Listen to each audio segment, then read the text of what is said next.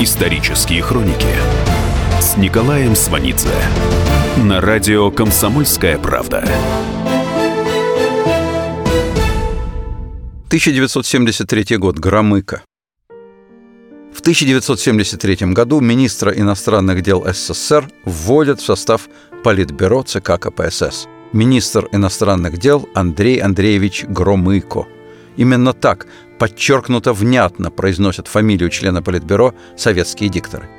Громыко уже давно министр, с февраля 1957 года. 53-го первый замминистра, а 48-го был замом министра иностранных дел. А 46-го был постоянным представителем СССР в Совете Безопасности ООН. А до этого во время войны с 43 -го года послом СССР в США, а до этого с осени 39 -го года советник-посланник в посольстве СССР в Соединенных Штатах Америки.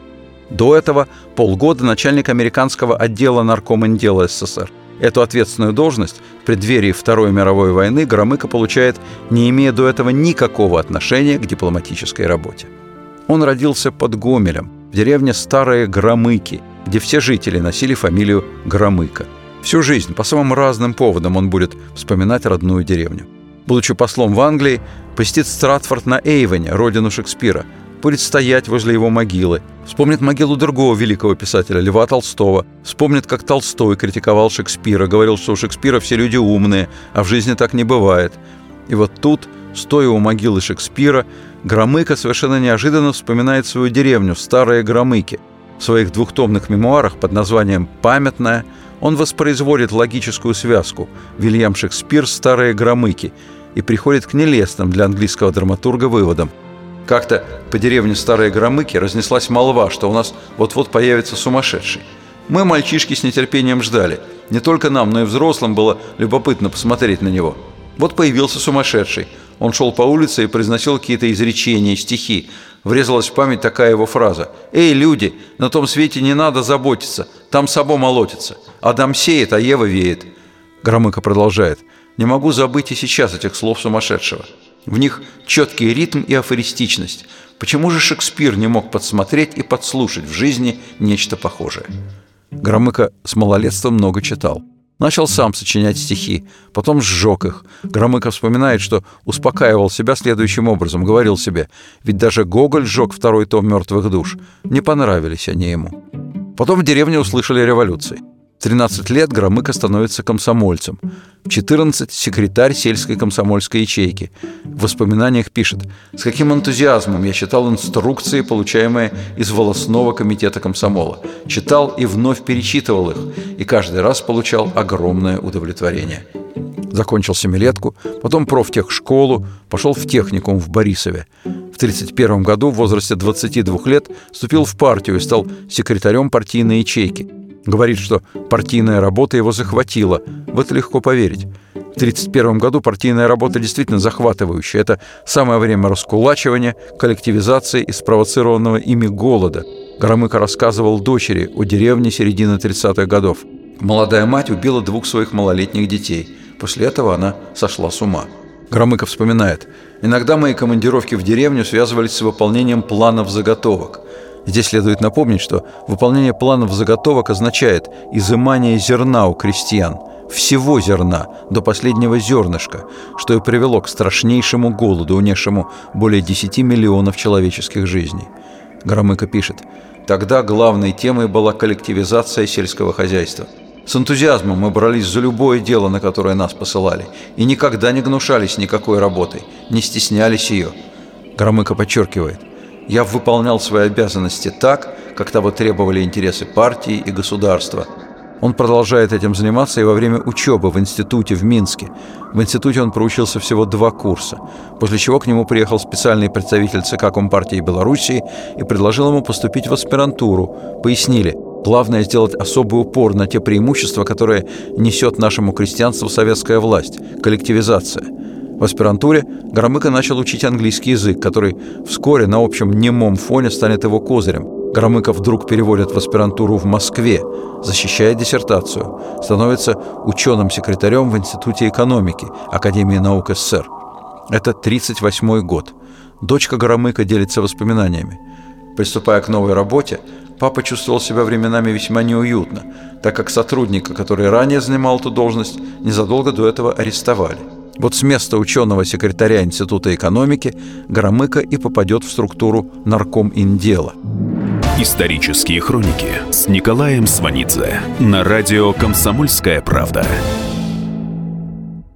2 мая 1939 года начинает работу комиссия ЦК по пересмотру кадрового состава наркома Индела. В комиссии Молотов, Маленков, Берия, Деканозов – Комиссия работает в связи и на фоне активной подготовки к подписанию договора о ненападении и дружбе с гитлеровской Германией. Договор будет подписан через 4 месяца, и в преддверии его подписания проводится чистка в наркомэнделе. Это вторая волна репрессий в дипломатическом ведомстве. Первая была, так сказать, в общем порядке в рамках большого террора 37-38 годов. Теперь в 1939-м, накануне большой дружбы с Гитлером и в соответствии с настроением будущего партнера, из наркомата иностранных дел изгоняют всех этнических евреев, начиная с наркома Литвинова. Место Литвинова занимает Молотов. Молотов вспоминает – в 1939-м, когда сняли Литвинова, и я пришел на иностранные дела, Сталин сказал мне «Убери из наркомата евреев». Дочь Громыка Эмилия напишет – 1939 году сложилась новая геополитическая обстановка в мире. Естественно, что она потребовала иных подходов, способных по-новому взглянуть на новые задачи, вставшие перед внешней политикой СССР. В основу работы комиссии по пересмотру кадрового состава наркомендела был положен принцип переаттестации всего руководящего состава, средних звеньев и загранучреждений.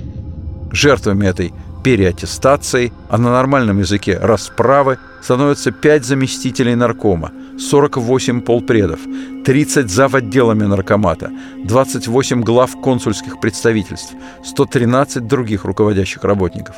И это при том, что в составе наркоминдела всего было менее 500 кадровых дипломатов. При естественной бедности СССР на опытных и просто образованных дипломатов репрессии означали разгром советского иностранного ведомства. Именно в это время Громыка приглашают в комиссию ЦК. Комиссия заседает на Кузнецком мосту в здании Наркомата иностранных дел. Громыко вспоминает. «Я вошел и предстал перед членами комиссии. В ее составе сразу узнал Вячеслава Михайловича Молотова и Георгия Максимилиановича Маленкова». Последняя фраза Громыка в этом мемуарном фрагменте заслуживает особого внимания. Представьте – Входит Громыко в кабинет, где сидят члены комиссии. Сразу узнает Молотова и Маленкова, но совершенно не узнает наркома внутренних дел Лаврентия Берию, который именно в это время выходит на пик своей узнаваемости. Естественно, Громыко тогда узнал Берию сразу, но в воспоминаниях, пусть и вышедших в перестроечном 1988 году, Громыко не упоминает Берию по очень веской причине. Ведь кто такой Берия? Берия – английский шпион – он осужден партией и расстрелян как шпион. Не как сталинский соратник по зверским репрессиям, а как английский шпион. Молотов и Маленков для Громыка совсем другая история. Молотов и Маленков в июне 1957 года были отлучены от власти, но их никто не называл шпионами. На июньском пленуме ЦК им как раз вменялось в вину их участие в массовых репрессиях. Это был апогей борьбы Хрущева за власть, и потому разговор о том, кто более замаран в крови, шел в жесткой форме. Но кровь кровью, пусть и кровь сотен тысяч, а о шпионаже речи не было. Члены Политбюро Молотов, Маленков, Каганович и бывший министр иностранных дел Шипилов на пленуме названы антипартийной группой. Продолжение через несколько минут. Исторические хроники с Николаем Сванидзе на радио «Комсомольская правда».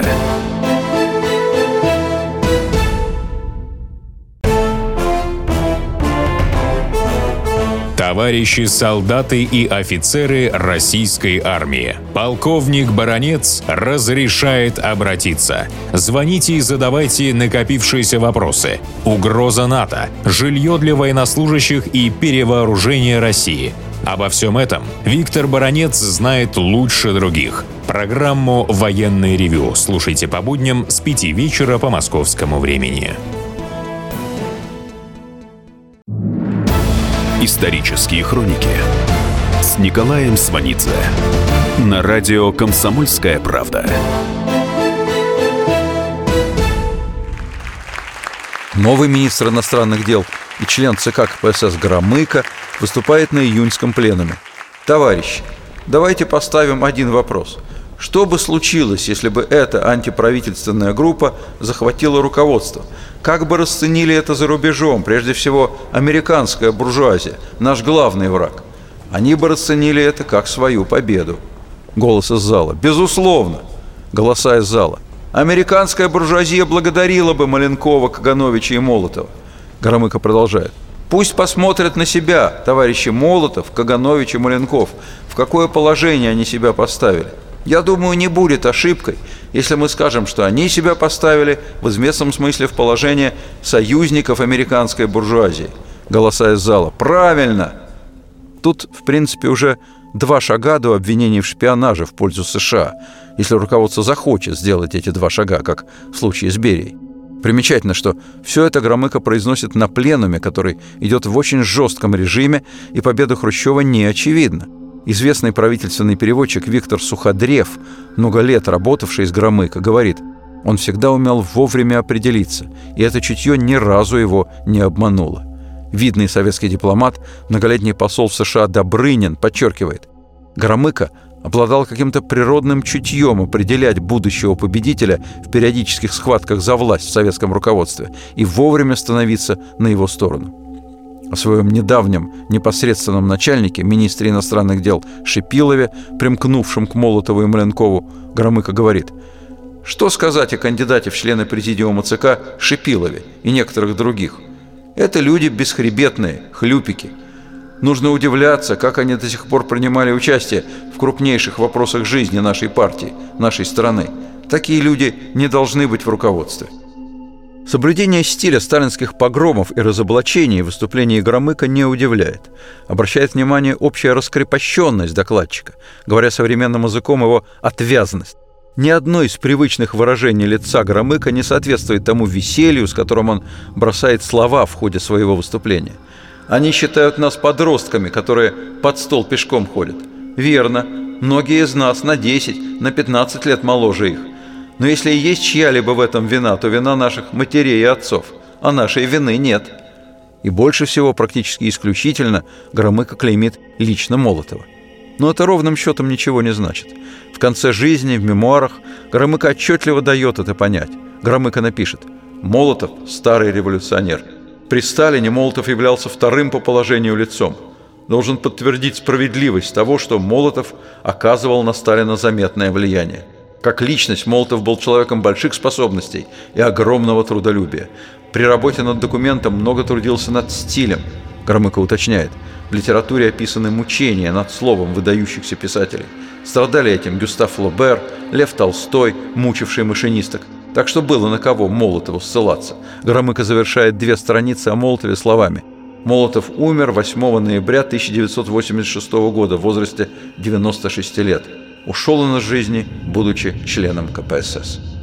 Последнее замечание особенно важно. Молотова исключили из партии в 57-м после пленума, на котором ярко выступал и Громыко, а восстановили в рядах КПСС в 1984-м. В 1971 году при Брежневе уже была попытка восстановить Молотова в партии. Заседала комиссия. Был документ, в котором приводились страшные факты и цифры расстрелянных и репрессированных. В 1984-м по Молотову принято положительное решение. Оно принято без всякой комиссии, просто на политбюро. Значит, при участии Громыка. О репрессиях больше не вспоминали.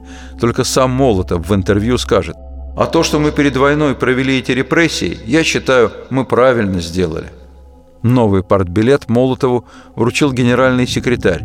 Им в то время, после смерти Брежнева, а затем и Андропова, был Константин Устинович Черненко – Громыко у Черненко пишет, что знал его на протяжении 20 лет. Громыко вспоминает. «Дня за три до кончины, почувствовав себя плохо, Черненко позвонил мне и говорит, «Андрей Андреевич, чувствую себя плохо, вот и думаю, не следует ли мне самому подать в отставку? Советуюсь с тобой». Громыко говорит, что его ответ Черненко был кратким, но определенным.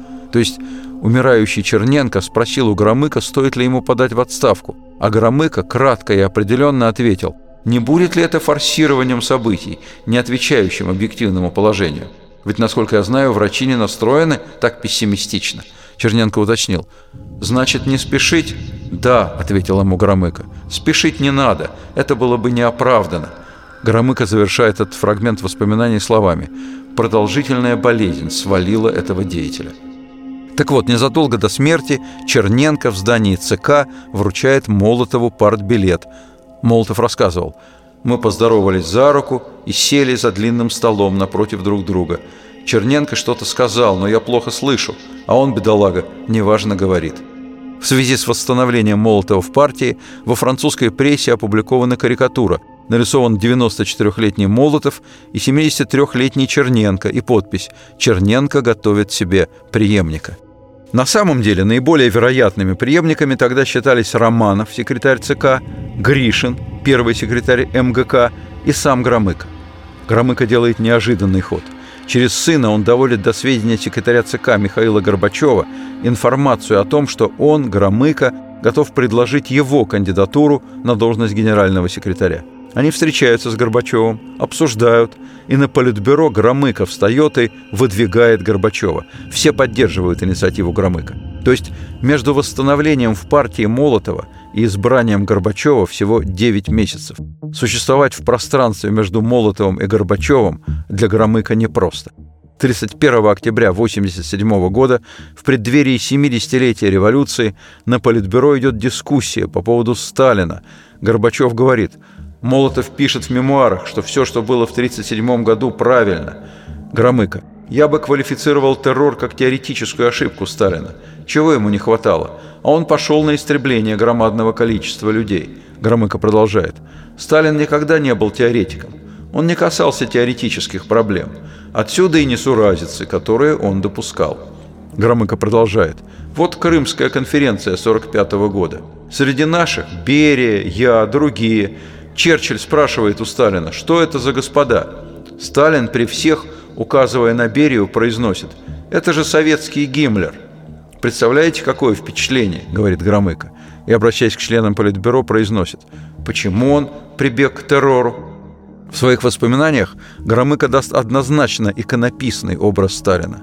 Хотя известно, что раздел о Сталине он переписывал несколько раз – в то же самое время, когда пишет воспоминания, на Политбюро называет культ личности уродством, говорит, что солдаты на войне сражались за страну, а не за личность. В 1988 году на Политбюро зайдет речь о секретных советско-германских протоколах 1939 года, то есть о территориальном разделе Европы между Гитлером и Сталином, то есть о пакте Молотова-Риббентропа. Громыко выскажется трезво – Непризнание секретных протоколов неприемлемо. С точки зрения длительных интересов необходимо сказать правду. Но на другом заседании Политбюро он разворачивается в строго противоположную сторону. Нельзя проходить мимо того, что у нас не перевелись люди, которые хотят, чтобы мы вернулись к переоценке прошлого, чтобы снова поставили бы под вопрос Сталина, коллективизацию. Это просто недопустимо. «Я согласен», — продолжает Громыко, «что, видимо, жестковато поступили все время с Ахматовой, Цветаевой, Мандельштамом, но нельзя же, как то делается теперь, превращать их в иконы». Вот Ленин, продолжает Громыко, умел работать с интеллигенцией, и нам надо у него учиться.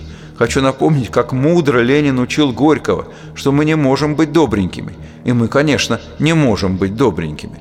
Нам предлагают реабилитировать русских буржуазных экономистов – Чаянова, Кондратьева, Челенцева, Макарова. Разве можно это делать? Это махровые защитники кулачества. Мне самому, говорит Громыко, когда я преподавал политэкономию, приходилось разоблачать этих горе-теоретиков. А теперь нам предлагают, видите ли, реабилитировать этих буржуазных лжеученых. В прошлом указанные Громыко экономисты Кондратьев и Чаянов расстреляны. Челенцев и Макаров репрессированы, но выжили.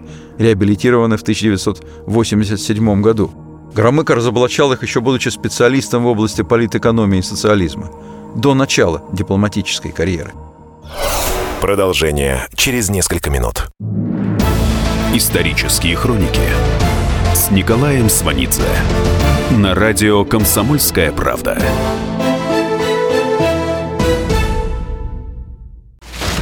Разгадать планы Владимира Путина не под силу даже западным спецслужбам, но я, Эдвард Чесноков, знаю, чего хочет наш президент на самом деле – Каждый четверг вместе с вами в прямом эфире разгадываем мотив очередного поступка Путина. О чем думает и что планирует Владимир Владимирович. Слушайте и звоните в программу «Вождь» по четвергам в 20.05. Время московское.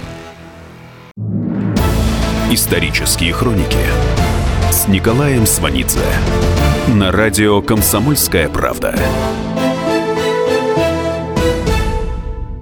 Громыко начал дипломатическую карьеру в Соединенных Штатах Америки. Перед отъездом в Штаты его вызвали в Кремль, к Сталину. Это неординарно. Сталин встречался даже не с каждым послом, а Громыко даже не посол – но это не знак внимания Громыка, а кивок в сторону Молотова, который протежирует Громыка и ненавидит снятого с наркомом дела Литвинова, который был направлен послом в Штаты. Между тем, опытный Литвинов, известный как противник пакта Молотова-Риббентропа, будет удерживать своим авторитетом связь с США весь период действия договора СССР с фашистской Германией а в первую, тяжелейшую половину войны обеспечит американскую экономическую помощь СССР. Когда война повернет на победу и Литвинов будет не нужен, Сталин сменит его на совсем молодого Громыка. Дочь Громыка пишет. «Однажды папа был приглашен Рузвельтом в Белый дом. По ходу беседы папа делал записи. В один из моментов, когда папа, склонив голову, не отрываясь, писал, Рузвельт задумчиво на него посмотрел и тихо произнес «Ах ты мой мальчуган!» Громыко присутствовал ни много ни мало на Ялтинской и Потсдамской конференциях Большой Тройки Сталина, Черчилля, Рузвельта. Громыко воспроизводит свой разговор со Сталином во время Ялтинской конференции. Сталин спрашивает у Громыка, «А скажите, Рузвельт, как по-вашему, умный человек?» Громыко отвечает, «Товарищ Сталин, Рузвельт человек большого ума и способностей. Тот факт, что ему удалось добиться своего переизбрания в третий, а затем и в четвертый раз, говорит сам за себя – Традиция не избирать президента больше, чем два раза, оказалась в США прочной и сложившейся, и вдруг Рузвельт ее сломал, и сломал эффектно. Сталин лаконично заметил. Как он это ловко сделал? Да, все было сделано так, как надо. Громыко вспоминает. При этих словах на лице Сталина появилась улыбка. Я бы назвал ее улыбкой солидарности. Не было сомнений, что Сталин оценил успех Рузвельта. Громыко пробудет в Штатах почти 10 лет – завершит срок в должности постоянного представителя в Совете Безопасности ООН. Устав ООН от имени СССР также подписывал Громыко. Из впечатлений Громыка от Штатов конца 50-х годов. Внимание человека, попадающего в США, притягивает прежде всего то, что с кем бы он ни встречался, за исключением коммунистов, конечно – все говорят об американской демократии. Если спросишь члена профсоюза, есть ли в США демократия, то следует ответ «да, конечно». А каковы взгляды представителей американского бизнеса, культуры? И они поборники американской демократии.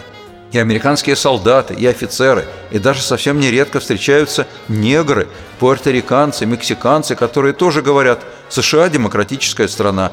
Даже видные негритянские проповедники, выступая с резким обличением расовой дискриминации – полагают, что демократия поможет им в их борьбе.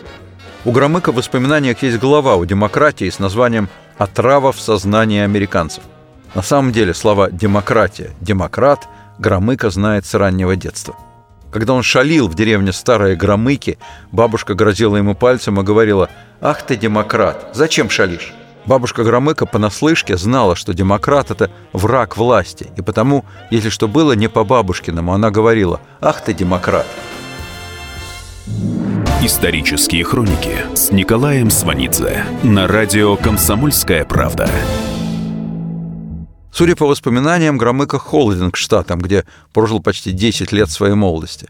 На самом деле, именно американские политики были первыми на дипломатическом пути Громыка – они преподали ему первые внешнеполитические уроки и дали впечатление о стиле. Канцлер ФРГ Брандт вспоминает о Громыко 70-х годов. Он производил впечатление корректного и невозмутимого человека, сдержанного на приятный англосакский манер.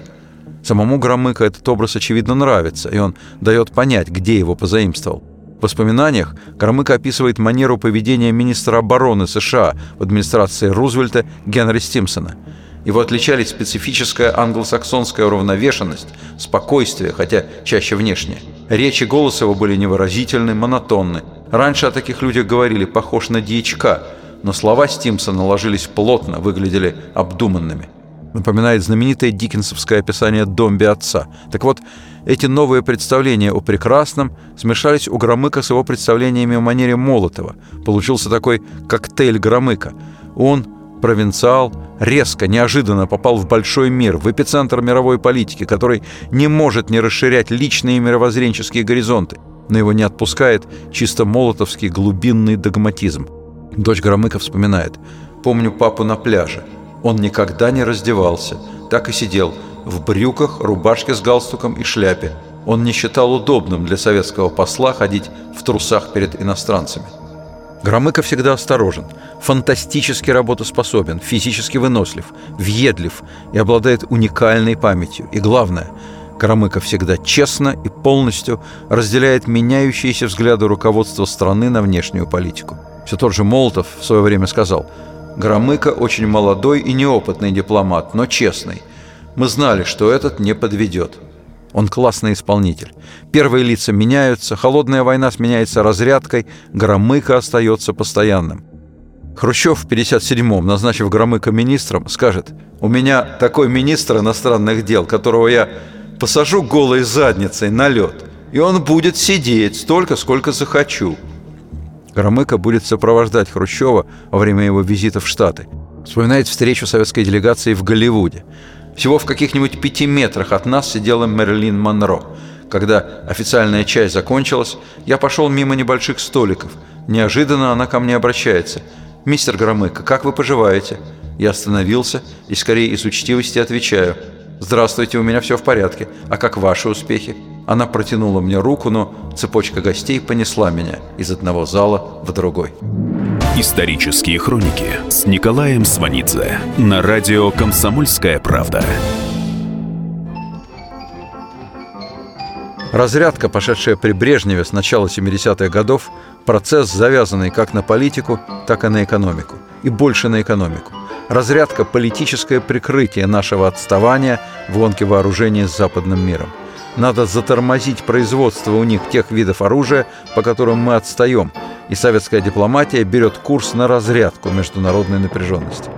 То есть не только вся экономика страны фактически кормит военно-промышленный комплекс, но и дипломатия обслуживает его. Но постепенно идея разрядки, идея мирного сосуществования приобретает самостоятельную политическую ценность. Эта идея симпатична Брежневу, который вообще испытывает большой личный интерес к внешней политике.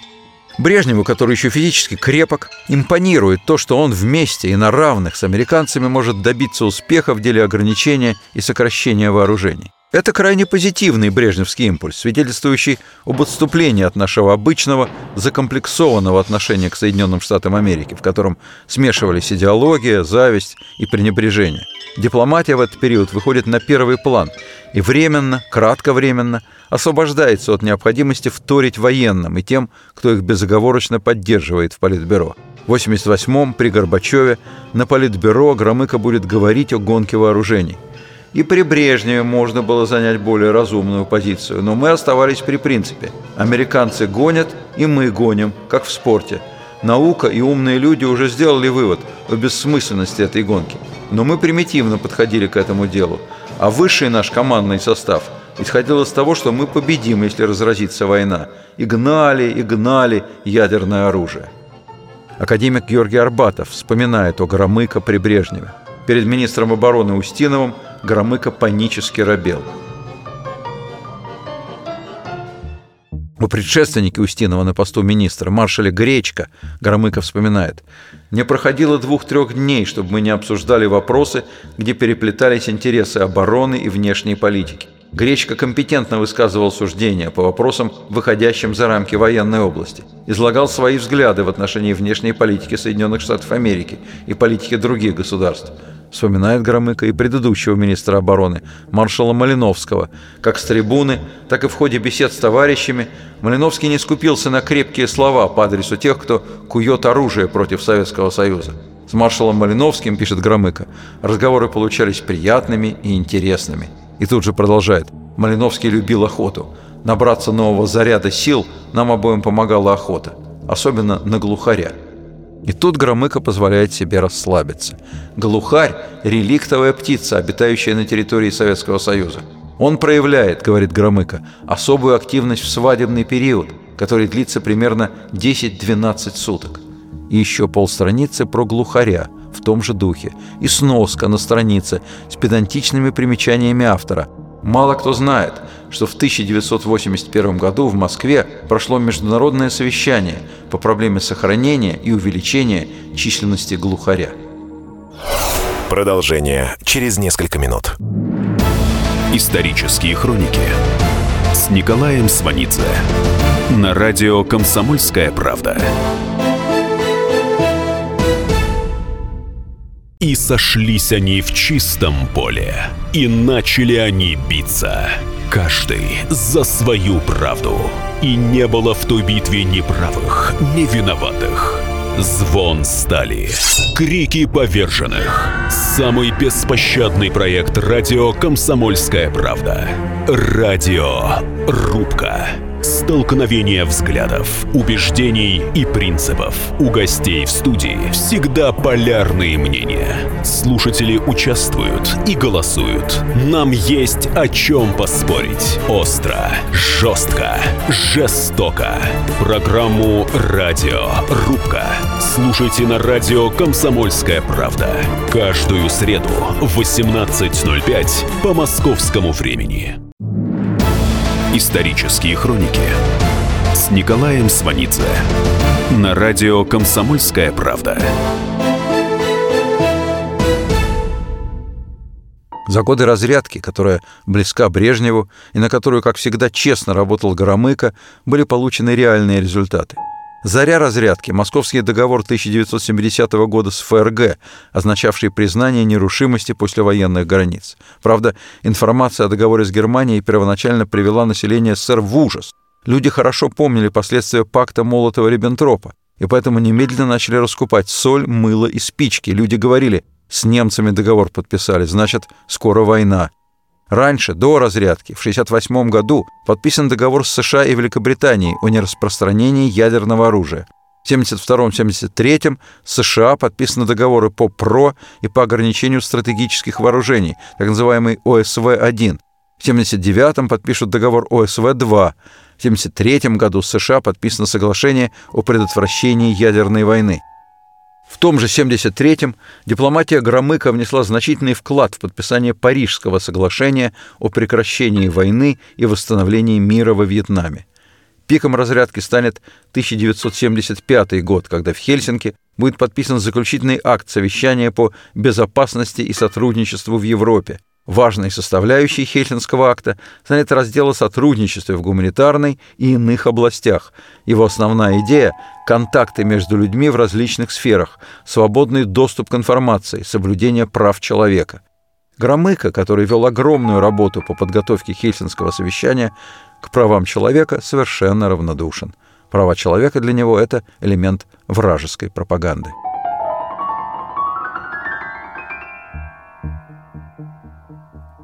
1973 году начинается Третья арабо-израильская война. У министра иностранных дел СССР Громыка профессиональный интерес к ближневосточным проблемам отсутствует. Ему, очевидно, интересна Америка и Старая Европа. Между тем, в свое время он сыграл не первую, но вторую роль в истории возникновения государства Израиль. Первую роль сыграл Сталин, который рассчитывал силами нового государства Израиль укрепить свои позиции на Ближнем Востоке. Постоянный представитель СССР в Совбезе ООН Громыко выступает за создание независимого еврейского государства. Громыко на короткий срок становится самым популярным человеком в Израиле.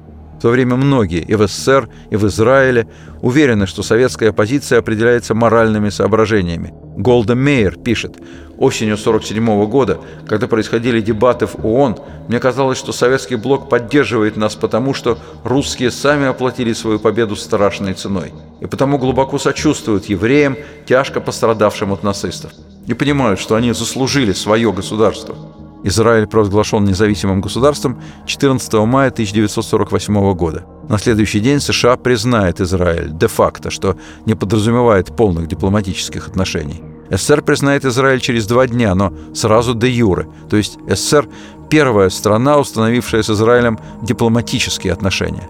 На следующий день после провозглашения независимости Израиля войска Ирака, Сирии, Египта, Ливана и Иордании вторгаются на его территорию. Начинается первая арабо-израильская война. СССР поддерживает Израиль.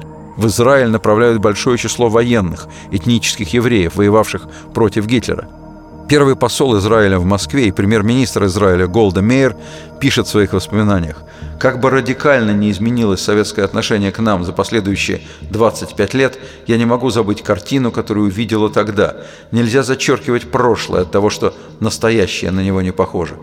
В прошлом на Генассамблее ООН Громыко произнес исключительно эмоциональную речь. Бедствия и страдания еврейского народа в последней войне без преувеличения не поддаются описанию. Их трудно выразить рядами сухих цифр о жертвах.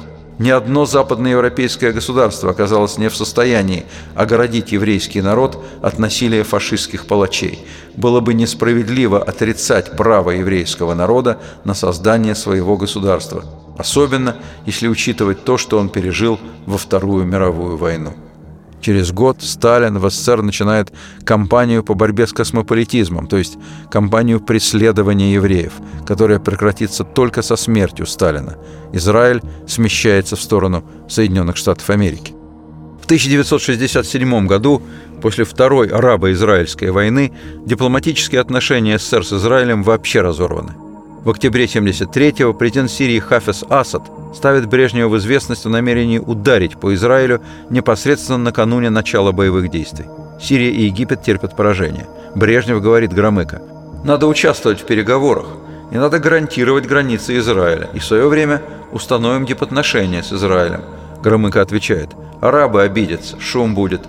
Брежнев в ответ выругался, потом скажет, «Мы им предлагали разумный путь. Нет, они хотели повоевать. Пожалуйста, мы дали им новейшую технику, они во всем имели абсолютное превосходство. И что? Их опять раздолбали. И они опять вопили, чтобы мы их спасли. Мы за них воевать не будем. И затевать мировую войну из-за них тем более не собираюсь. Исторические хроники с Николаем Сванидзе на радио «Комсомольская правда». Болезнь и ослабление Брежнева означают усиление борьбы в советском руководстве.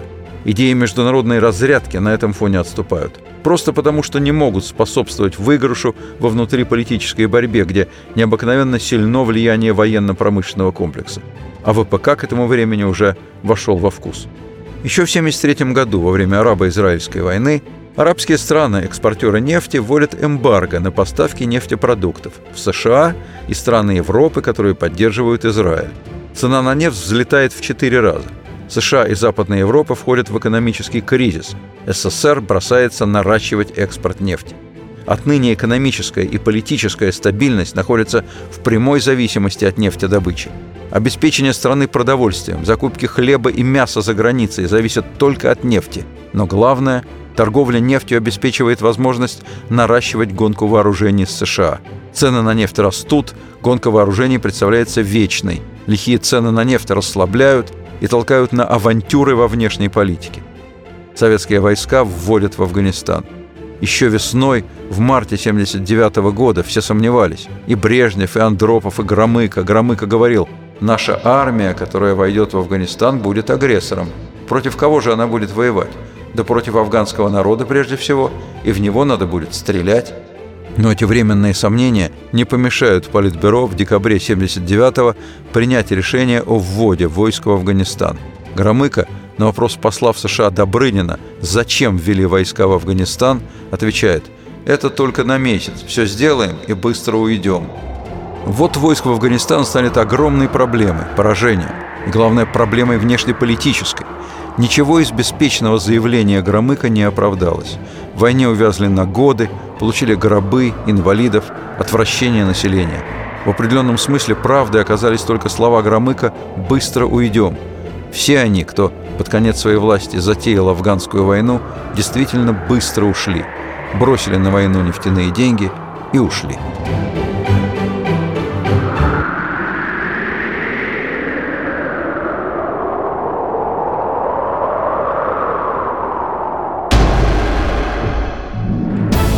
Исторические хроники с Николаем Сванидзе На радио «Комсомольская правда».